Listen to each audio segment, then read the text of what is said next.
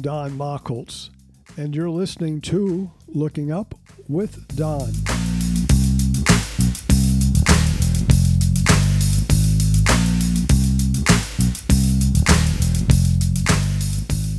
This is the Looking Up with Don podcast, episode number 86 for the week of August 25th, 2021.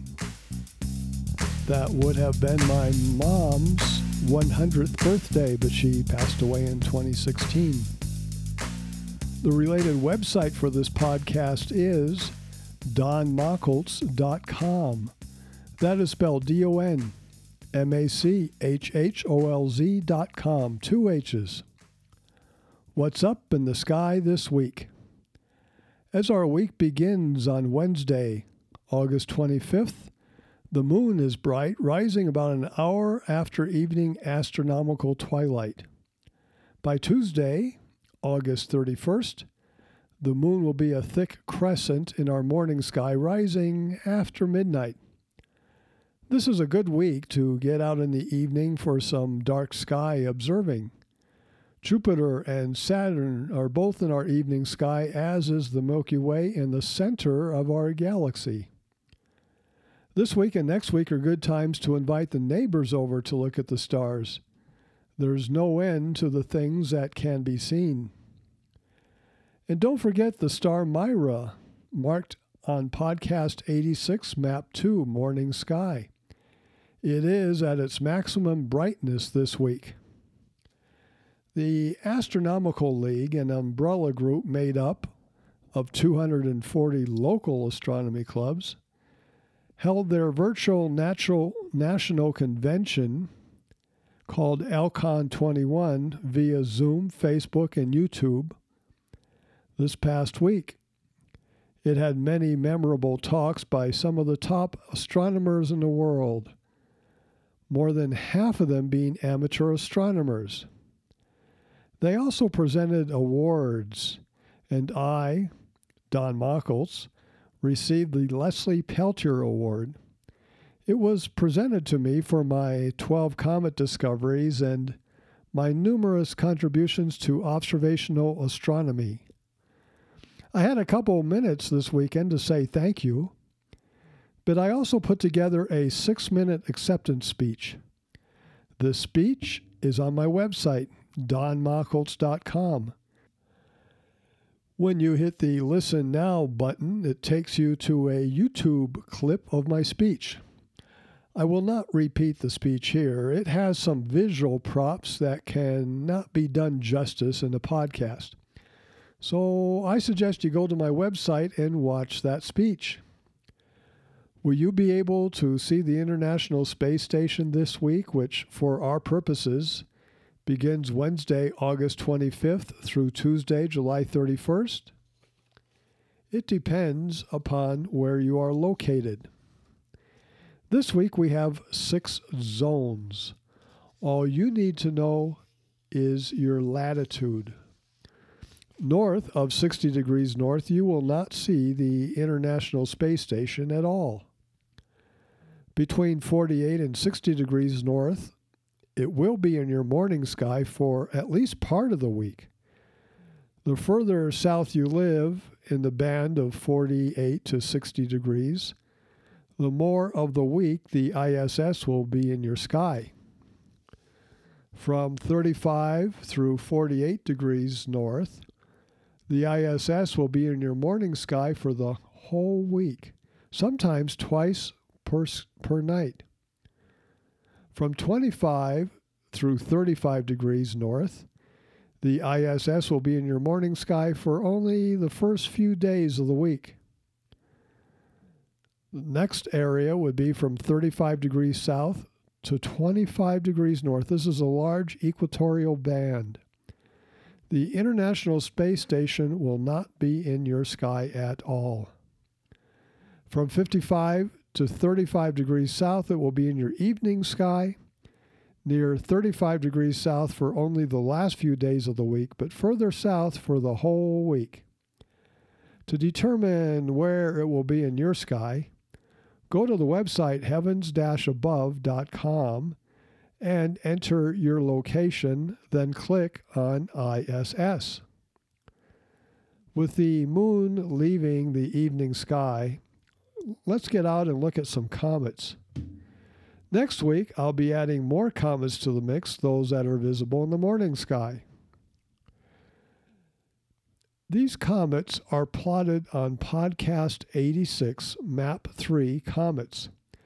The positions, that is, the right ascension and declination, and distances from the Earth and Sun for each day, can be found on Podcast 86 Comet Positions. You can also get the positions for these and other comets from the website heavens above.com. Then click on Comets. So here are the comets.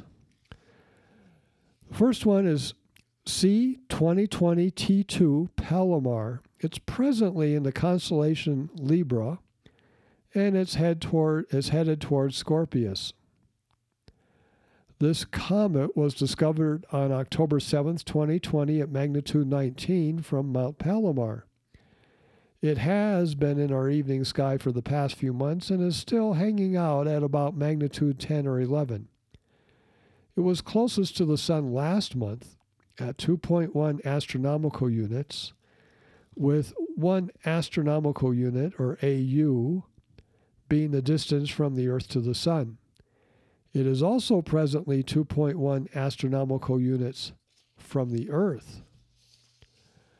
Next comet is 252P Linear.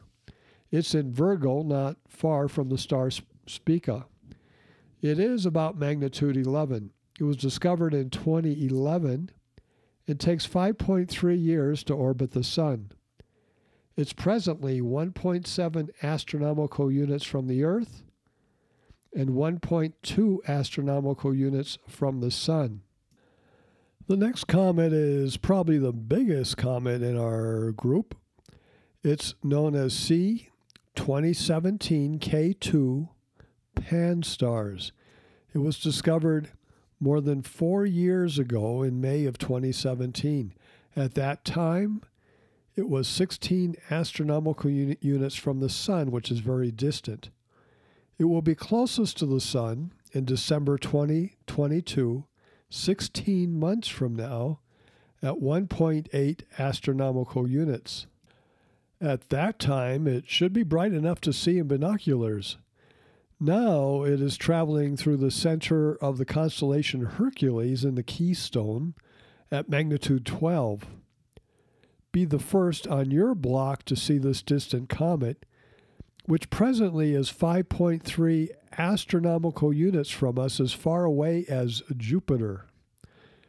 And finally, C 2021 A1 Leonard was discovered at the beginning of this year and is working its way to its perihelion early next year at a distance of only 0.6 astronomical units. The comet will probably be visible in binoculars and may reach unaided eye brightness toward the end of this year. It is faint now, magnitude 14.9, and you might need imaging equipment to catch it. I like to do projects. A project has a beginning, an end, and a planning stage. Usually, my projects involve building something. Presently, it's a greenhouse. This is a goal we have set for ourselves to build the greenhouse. I sometimes think that the opposite of having a project is to meander through life. That's probably not really true. Applying this to astronomy, there is there's nothing wrong with going out at night and just looking up. Everyone should do that once in a while. If you want to go a step or two further, then get involved in something with some order, a project perhaps. In my early days, I would just take my telescope out, a two inch refractor in the mid 1960s, and look at whatever was up. Before long, I was making a list of objects that I wanted to see. I still have some of those lists. An observing program can get you out there observing with a purpose. The Astronomical League has dozens of observing programs, from planetary nebula to radio astronomy to learning the constellations and, and so much more. Search the internet for the Astronomical League and look at what they have to offer. Each program comes with a coordinator to help you out, and most have a booklet or a spreadsheet outlining what's required to pass the program. Some can be completed in a few nights. Some will take a couple of years, and you can work on several at once. Another organization with observing programs is ALPO, the Association of Lunar and Planetary Observers. This group is solely solar system stuff like meteors, comets, the planets, the moon, and the sun. Go to the ALPO website and find out more. The SLOOH automated telescopes has observing programs too. You don't need to own a telescope. For this one, you rent their telescope to image the sky for you. This is SLOOH, S L O O H. You could get the Boy Scout Astronomy Merit Badge book and complete the projects. The Girl Scouts have a Space Science Badge. You can make up your own projects find all the deep sky objects in each constellation. There's there's books written to help you with that. Or find many of the 2500 Herschel objects. Or find all of the 110 Messier objects. Watch meteors. Sketch features on the moon. Advocate for light pollution control. Build a telescope build a radio telescope. Look for the planets and bright stars in the daytime. Photograph our image stuff. I could go on and on. And on these podcasts, I do suggest projects you can do. Next week, I'll discuss at least two more in detail. To recap the podcast, what's up this coming week? The moon is in the morning sky, giving us plenty of evening dark sky to see Jupiter, Saturn, the summer Milky Way, and some comets. See the star Mira in the morning sky and pick a project. You have been listening to Looking Up with Don, podcast episode number 86 for August 25th, 2021. I'm Don Machholz. Once again, the related website for this podcast is donmachholz.com.